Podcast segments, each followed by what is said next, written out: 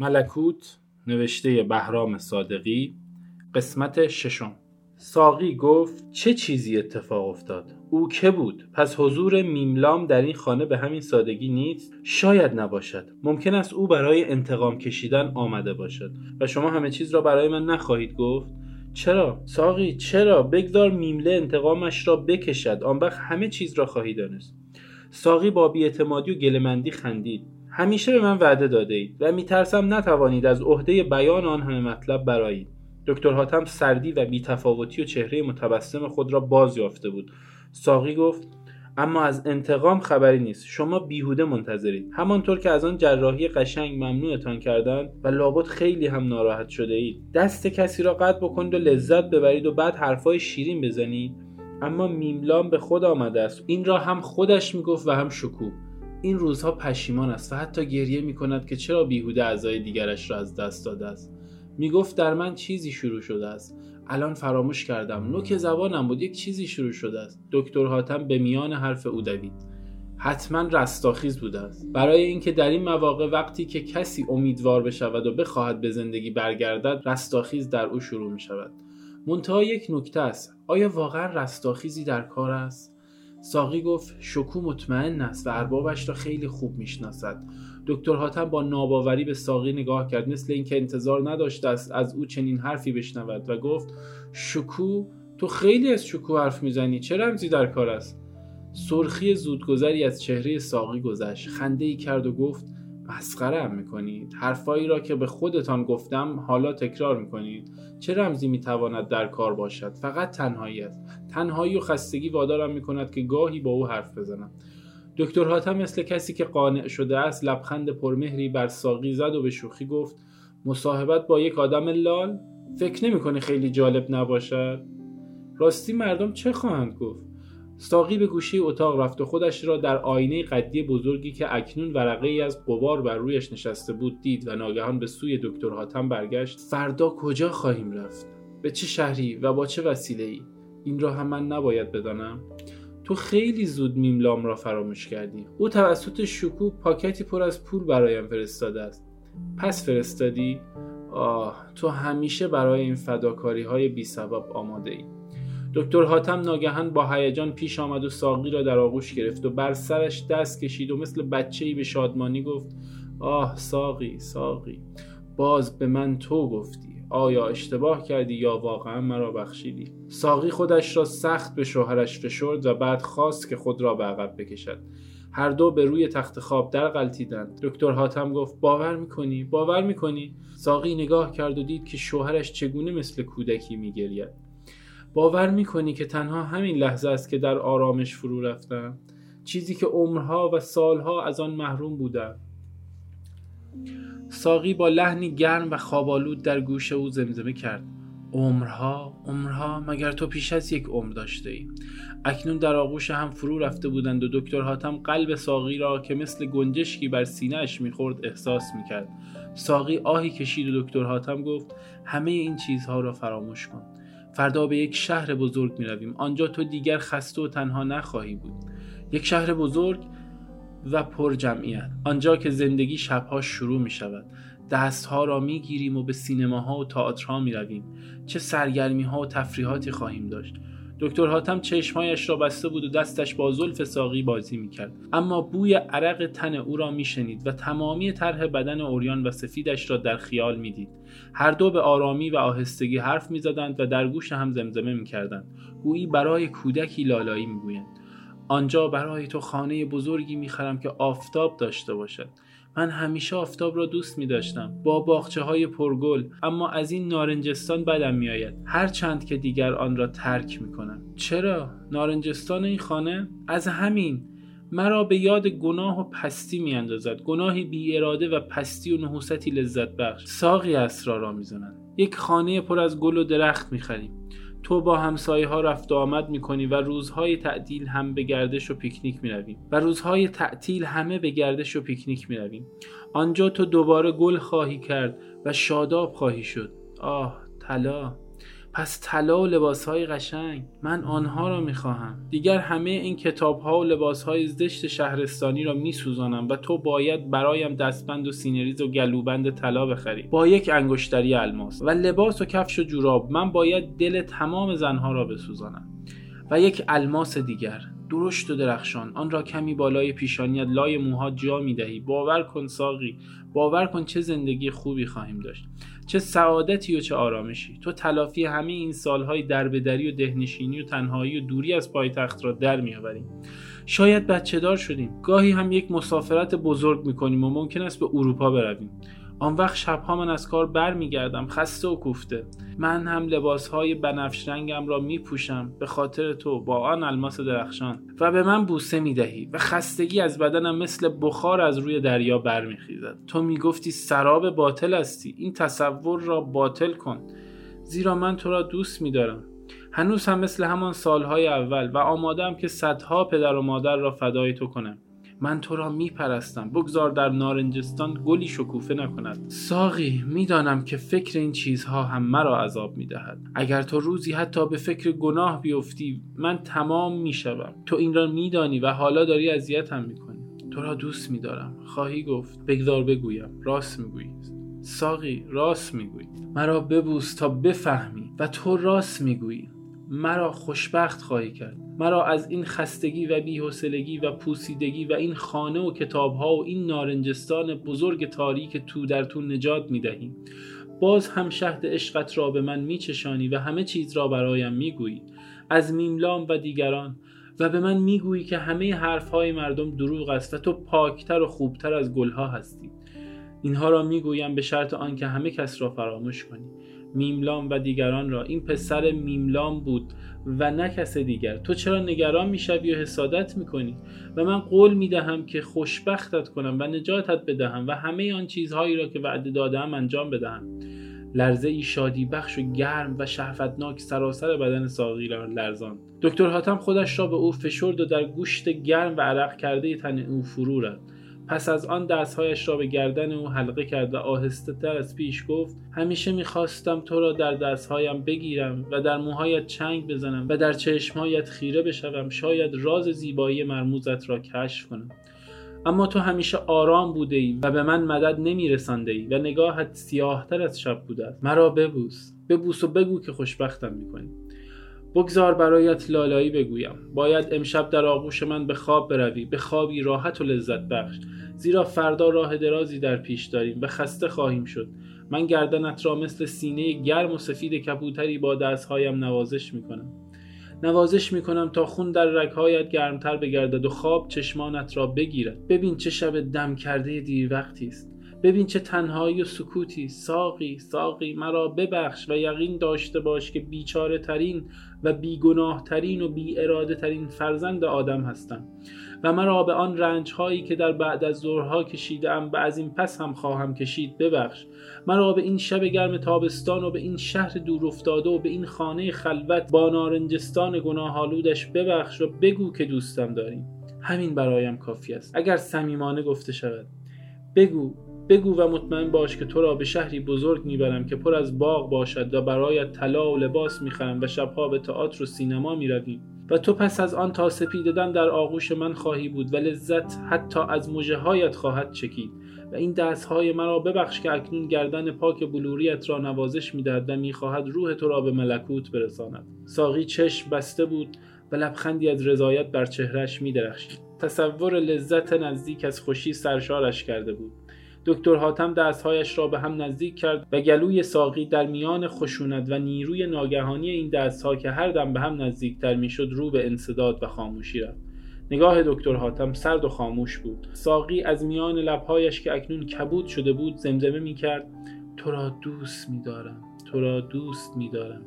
و تو آیا به عهد خودت وفا خواهی کرد؟ دکتر حاتم لب بر لب ساقی گذاشت و آهسته و منقطع گفت اکنون. می‌دانم که در مغزت چیزی می جوشد و فریادی از دلت برخواسته است و گرمایی عجیب در کاسه سرت هست و اینها همه از بی هوایی است. هوا هوا و تو حالا نه به خانه و نه به باغ و نه طلا و لباس و حتی نه به عشق بلکه به یک قطره هوا احتیاج داری. یک قطره هوا که مغزت را از جوشیدن باز دارد و ساقی دیگر نمیشنی. و دکتر حاتم از روی تخت خواب برخاست و گفت وفا کردم به عهد خود وفا کردم سر گرد و زیبای ساقی به یک سو غلطید و چشمهایش که از چشم خانه بیرون دویده بود به قالی خیره شد و سیاهی و زردی در چهرش به هم آمیخت. صورتش اکنون بنفش رنگ بود. دکتر حاتم ناگهان چیزی را به یاد آورد. دست برد و کاغذ مچاله ای را از درون لباس ساقی بیرون کشید و به سوی در رفت. صدایی از پشتان شنیده بود. در میان اتاق زیر چراغ برق کاغذ را گشود و قفلتا دستهایش به لرزه افتاد. آیا ممکن بود؟ آیا ممکن بود که ساقی به شکور رو کرده باشد و در این مدت دور از چشم شوهرش در خفا و با مهارت تمام هر روز و هر شب ساعتهای دراز آن مرد لال را از زلالی سیراب کرده باشد که جان تشنه دکتر حاتم سالها در آرزوی آن مثل عربی در حسرت برکه ها سوخته بود؟ سرانجام چیزی او را شکست داده و روحش را در هم شکسته بود. احساس می کرد که مثل بنایی کهنه در مقابل زلزله ای مهیب و غیرمنتظره فرو میریزد و همه آن ستونها و امارات و اتاقهایی که پیش از این مستحکم می نمود به سرعت در کام زمین فرو می رود. زمینی که دهان باز کرده است و فریاد می کشد و همچون دیوی قاه قاه می خندد و او را به تمسخر می گیرد. کاغذ را بار دیگر خواند. ساقی برای آخرین بار به شکو وعده دیدار داده بود. در همان محل معهود گوشه ای از نارنجستان خانه و در ساعتی نزدیک به سحر و شکو هم در همان نامه از او تشکر کرده بود و گفته بود که می آید و خاطرات هماغوشی های این چند مدت را باز بیان کرده و به ساقی وعده تکرار آن لذت ها را داده بود. دکتر حاتم به سوی در رفت و ناگهان آن را گشود. شکو با چشمهایی وحشت زده و فروزان با صورت تراشیده و گونه های فرو رفته سر در لاک خود فرو برده بود و به او مثل سگی هار و زنجیر شده مینگریست. دکتر حاتم برگشت و شکو به آرامی و نرمی از کنار دیوار خزید و در تاریکی گریخت. مثل برقی زد و ناپدید شد. دکتر حاتم در را بست و کاغذ را پاره کرد و به سوی ساقی رفت. اندکی ایستاد و اندیشید. آنگاه آستینهایش را بالا زد و به خشونت گفت حالا یک بار دیگر باید تو را خفه کنم. و این بار دیگر خودم هستم. میشنوی؟ این خود دکتر حاتم است که تو را خفه می کند و نه شیطان. و می‌خواهد روح تو را در نارنجستان به خاک بسپارد و نه آنکه به ملکوت بسپارد. فصل پنجم. آخرین گفتگو پیش از صبحدم. میملام از سر شب در انتظار دکتر حاتم بود. او هم آماده شده بود که فردا راهی دراز در پیش بگیرد. به خانهش برود. همه این چیزها و آنچه در این چند روز اتفاق افتاده بود برایش حکم رویایی بی سر و ته را داشت. مثل اینکه در عالم خواب و بیداری چیزهایی به نظرش آمده است و اکنون از خودش خجالت می‌کشید و بدش میآمد. چقدر بچگانه رفتار کرده بود. چه ضعفی نشان داده بود. دکتر حاتم حق داشت که او را در دل مثل همان سالهای گذشته تحقیر کند و لایق و قابل چنان رفتار و سرگذشتی بداند. میملام در این میان فقط از تغییری که در احوال شکو پدیدار شده بود تعجب می‌کرد و نمی‌دانست علتش چیست. اما به او چه مربوط بود؟ شکو هم آدمی بود برای خودش فردی از افراد بشر و می توانست و حق داشت که تغییر کند خوشحال شود و یا نومید باشد. و میملام مگر انسان بود و مگر می توانست که خودش را با این حال لابلای بشر حجا بزند و با های خود آنها را بسنجد؟ میملام گفت بفرمایید. ضربه بر در خورده بود. دکتر حاتم به درون آمد. نگاه آن دو برای مدتی کوتاه به هم افتاده و شک و سوء زن لحظه ای در فضای اتاق موج زد. میملام گفت خیلی خوب. جن را درآوردید؟ دکتر حاتم به همین زودی در صندلی راحتی فرو رفته بود. جواب داد شما از کجا فهمیدید؟ شکو برام خبر آورد. شکو راستی این شکو کیست؟ شما تا به حال به من نگفته اید با وجود آنکه زیاد اصرار کردم. شما خیلی خسته ای دکتر. مثل اینکه چند سال پیر شده اید. واقعا کار مشکلی بود؟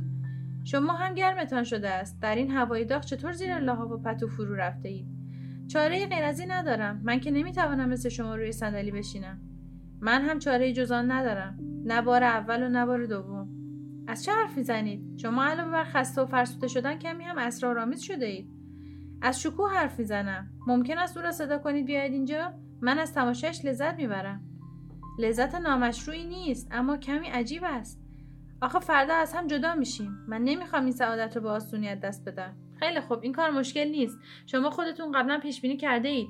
زنگ اخبار را فشار بدهید خواهد آمد. دکتر برخواست و کنار تخت خواب میملام رفت و زنگ را فشرد. میملام گفت خانومتون کجاست؟ دکتر حاتم وقتی می‌خواست بشینه جواب داد همون بالاست چمدونها رو میبنده.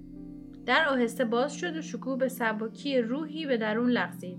از کنار دیوار خزید و همانطور که دستهایش را به دیوار میمالید در کنجی جا گرفت. نگاهش متناوبا از دکتر حاتم به میملام میافتاد. میملام گفت آقای دکتر می‌خواستم با تو بیشتر آشنا بشن. به ایشون سلام کردی؟ شکول لرزید و به دکتر حاتم تعظیم کرد و پوزش را مثل سگی تکان داد. میملام گفت خیلی خوب آقای دکتر شکو در خدمتگذاری آماده است. شکو شانههایش را جلو آورده بود و دو دستش مثل اینکه از جای آویزان باشد به سختی جلوی هیکلش تکان می‌خورد. میملام به حرف خود ادامه داد. او در خانه ما به دنیا آمده است. مادرش یک کنیز دورگه بود که در قصر پدرم کار می‌کرد و کسی نمی‌دانست از کجا آمده. به زبان عجیبی حرف می‌زد و هیچ وقت هم زبان ما را یاد نگرفت. روزی او را در زمین بزرگ قصر پشت خمره های شراب گیر آوردند که در بغل باغبان فرو رفته بود. باغبان ما هم آدم عجیبی بود. گذشته تاریکی داشت و کسی از رازش سر در نمیآورد اما به زبان ما حرف می‌زد و در این حال همه کاری می‌کرد. درختهای جنگل قصر را با تبر میانداخت و به جایشان درختهای دیگری میکاشت گاهی هم در باغ های بزرگ زیبا میساخت. همیشه او را می‌دیدند که تبر بزرگی بر دوشش گذاشته و راه می رود یا کار می کند و بعضی وقتها من او را می دیدم که گوشه در آفتاب لم داده است. و سیگار می کشد. خدا همین یه شکور را برای آنها باقی گذاشت. بچه های دیگرشان می مردند و گاهی هم ناپدید می شدند. اما آشپز ما عقیده داشت که پدرشان آنها را با تیر راحت می کند و می گفت با چشم خود بارها این منظره خوشمزه را دیده است. در نظر او این منظره ها خوشمزه آمده بود. به هر حال قصر ما از بس شلوغ و به هم ریخته بود کسی فرصت تحقیق و بررسی نداشت و خود آنها هم زیاد پاپی نمی شدند بعید نیست چند تا از بچه هایشان الان در گوشه و کنار مملکت پراکنده باشند. بالاخره یک روز کنیز پیر سکته کرد و مرد. فردایش ما باغبان خودمان را هم از دست دادیم. قصر را گذاشت و رفت و تا به حال کسی از حالش خبر ندارد. این سرگذشت شکوه و خانوادهاش بود. شکوه بزرگ شده من او را برای خودم انتخاب کردم چون وفادارتر و فداکارتر از او سراغ نداشتم. دکتر حاتم در این مدت دراز با نگاهی سوزان و نافذ به شکوه خیره شده بود.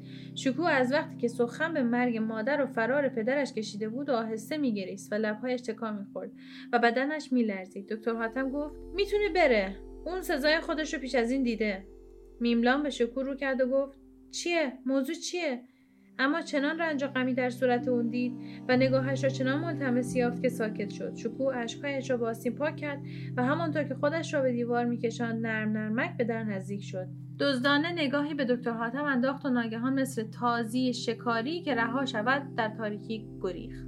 در پشت سرش به هم خورد و نیمه باز ماند. دکتر حاتم آه کشید و عرقی را که بر پیشانیش نشسته بود پاک کرد و گفت معذرت می‌خوام شما رو بیهوده زحمت دادم میملام گفت خیلی خوب فراموش کنیم از خودمون حرف بزنیم. من دیگه نمی‌خوام دستم رو قطع کنم. می‌دونستم چند دقیقه پیش فهمیدم. به شما تبریک میگم. تبریک؟ تبریک می‌گویید؟ واقعا خوشحال هستید تقریبا. زیرا من طبیب هستم و وظیفه طبیب قطع اعضای فاسد است نه سالم. از آن گذشته فردا این شهر رو ترک خواهم کرد. البته نه برای اینکه شما هم از اینجا می‌روید زیرا به هر حال مهمانخانه می‌توان پیدا کرد بلکه برای زودتر رسیدن. به کجا؟ به خانه زندگی؟ بله به زندگی. چرا من حق نداشته باشم مثل دیگران لذت ببرم از آفتاب و محتاب استفاده کنم سحرخیز شبم غذا بخورم زن بگیرم لباسهای خوب بپوشم؟ آه هیچ کس این حقوق را از شما سلب نمی کند. خودتان دست و پای خود را بریدید و سالها در دخمه ها به سر بردید و غذا و لباس و آفتاب را بر خود حرام کردید. برای اینکه نمی توانستم بیشتر از این نمی توانستم. دکتر شما باید مفهوم وقایعی نتوانستن را درک کرده باشید. چون ما به هر حال در چند تکه با هم اشتراک داریم و این بسیار جالب است. لااقل در جاهایی می توانیم به هم نزدیک بشویم. شما هم مثل من از بعد از ظهرها وحشت دارید و نمی‌دانید چگونه آن ساعات شوم و دلهور انگیز را بگذرانید. شما هم گرفتار کابوس و بیخوابی و حالات متضاد هستید. شما هم همیشه با خودتان در جنگید و همانطور که بارها گفته اید نمی‌دانید که زمین را باید قبول داشت یا آسمان را و پناهی و رفیقی هم ندارید. کسی نبوده است که روزی حتی به حرفتان گوش بدهد.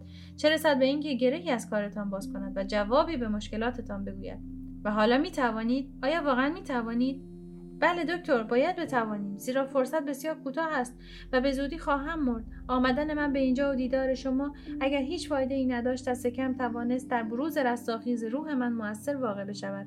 رستاخیزی که ناچار روزی میبایست پیش بیاید. چون من از خودم اطمینان داشتم. خودم را میشناختم و می‌دانستم که محال از غرور و مناعت و ایمانم یکسره از دست برود. آه نزدیک است که به شما حسد ببرم. شما از چه چیزهای خوبی حرف می‌زنید؟ غرور اطمینان اعتماد و چه ایمانی به نیروهای درون و به شخصیت خودتان دارید؟ حالا سوالی دارم. و کینه چطور؟ آن را در خود کشتم. زندگی پاک و آفتابی با کینه و بدی سازگار نخواهد بود. دکتر حاتم اندکی سکوت کرد و پس از آن با لحنی سنگین و کوبنده پرسید چگونه کشتید؟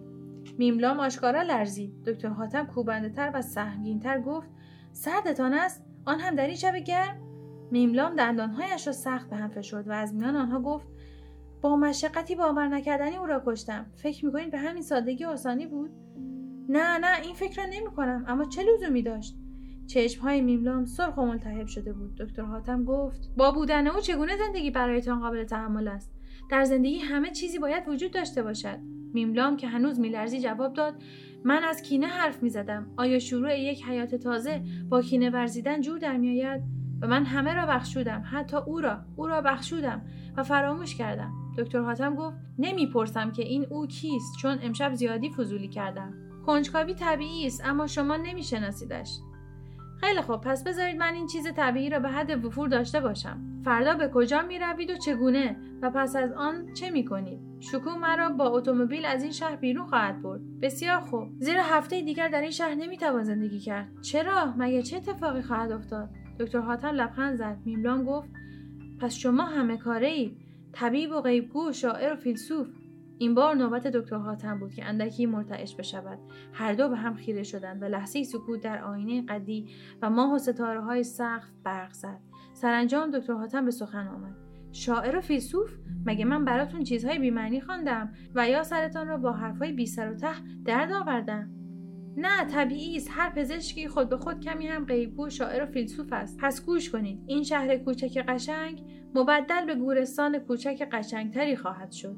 میملام خندید. خیلی خوب خیلی خوب. من از شوخی های ترسناک بدم نمیآید. و دیگر چه می شود دیگر هیچ چیز. همین هم کافی است که هر کس را از خنده روده بر کند. بعد از آن به خانه و شهر خودمان می رسیم. من این شیشه ها را پیش سکا می اندازم و کارهایی را که عمری اصل نکردم اما هر روز و هر شب با فکرشان کلنجا رفتم شروع می کنم. خانه ام را رنگ و روغن می زنم. صبحها زود از خواب بلند می شوم. دندانهایم را مرتب مسواک می کنم. به این ترتیب قطره روغن می زنم. صبحها زود از خواب بلند می شوم. به این ترتیب قطره ناچیزی می شوم در این دریای بزرگ در این اقیانوس یکسان و یکرنگی که اسمش اجتماع آدم هاست یکی مثل آنها می‌شوم. با همان علاقه ها و عادات و آداب هرچند که حقیر و پوچ و احمقانه باشند و با آنکه خودم آنها را صدها بار به سخره گرفتم اکنون من میان زمین و آسمان معلق ماندم. تنها هستم و به جایی و کسی تعلق ندارم و این به جای آنکه برایم فخر و غروری بیاورد رنجم می‌دهد. ممکن است حالا افکارم خیلی عالی باشد. آدم واقعبینی باشم که همه چیزهای باطل و پوش را احساس کرده است و ممکن است کسی باشم غیر از میلیون ها نفر مردم عادی که مثل حیوان ها می‌خورند و مینوشند و جماع می‌کنند و میمیرند. اما همین هاست که عذابم می‌دهد و به نظرم پوشتر و ابلهانه تر از هر چیز میآید. از این پس من یکی از هزارها خواهم بود. یکی از میلیون ها و در طبقه جا خواهم گرفت و دیگر آسوده خواهم شد. مثل همانها می‌خورم و مینوشم و جماع می‌کنم و زندگی را جدی و واقعی می‌گیرم. دکتر حاتم به میان حرف او دوید و گفت معذرت می‌خوام زیاد حرف زدن برای شما خوب نیست از اون گذشته. مثل اینکه حالا دیگه شوخی می‌کنید. خیلی خوب. ممکنه آهسته حرف بزنید. بعد از اون چی میشه؟ برای ارتباط با ما آیدی صوفی underline couple را در اینستاگرام جستجو کنید.